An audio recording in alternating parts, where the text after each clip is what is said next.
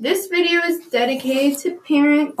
I love y'all, and I know that parents are perfect, but these are just some topics I would like to speak about. Number one, First of all, cuss words. These are meant to be inappropriate for children, but I'm mature enough to know when to use them and how to use them. I'm not five, so I don't know why it's such a big deal if I'm exposed to them everywhere I go, every time of the day. So, yeah. Okay.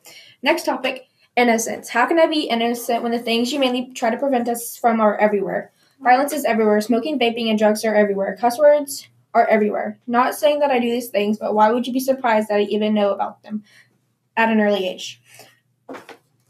Why would you want us to not be experienced to them if we're just going to get older and if we don't know about them now and to not do these things, then we're going to want to do them when we're older. So, might as well get them in the air now. Okay, next is perfection. perfection. Why would you expect us to be perfect when no one is perfect? And stop trying to push me to make perfect grades and be mad at me for struggling. You know, if I struggle, you should help me, not ground me. Also, stop getting me to listen to different music and watch different things.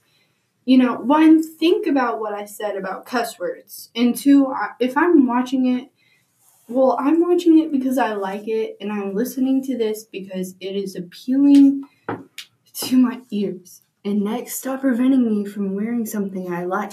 If I like something and I try it on and I really like it, I don't want to hear you say that I am too young to wear it. But what if I love it? You know, I don't want to wait five years to wear it. I want to wear it on Monday. I know that you were saying this because there are perverts out in public, but I can't stop someone from looking at me anyways. So, next topic is get off my back. well, not to be disrespectful, it's just a name. but um, preventing me from what I want to wear is not going to prevent someone from looking at me anyways. And that's the nasty truth.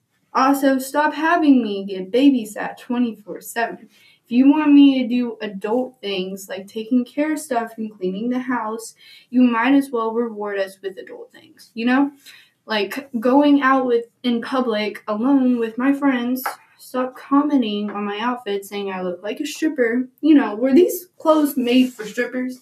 No, they were made for everyone, not just strippers. So I can wear it. And also, strippers are people too, just saying. And the main thing I can say is to just chill out because you freak out way too much. And I just know.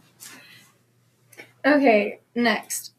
Why would you want to control a child's life to impress another parent's? Um, seriously, why would you care more about what another person's opinion is about your life that has nothing to do with what your own child wants? That's messed up. When you and your child go out in public and they wear something that you may oppose of, but it makes them happy, why would you want to make them suffer just so you're not judged or people think less of you.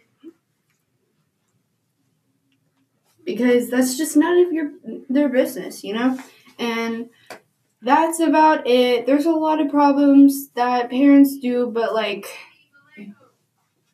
this isn't um this isn't like the problems that parents like make decisions. This is just decisions that parents make that affect a child's thinking, I guess.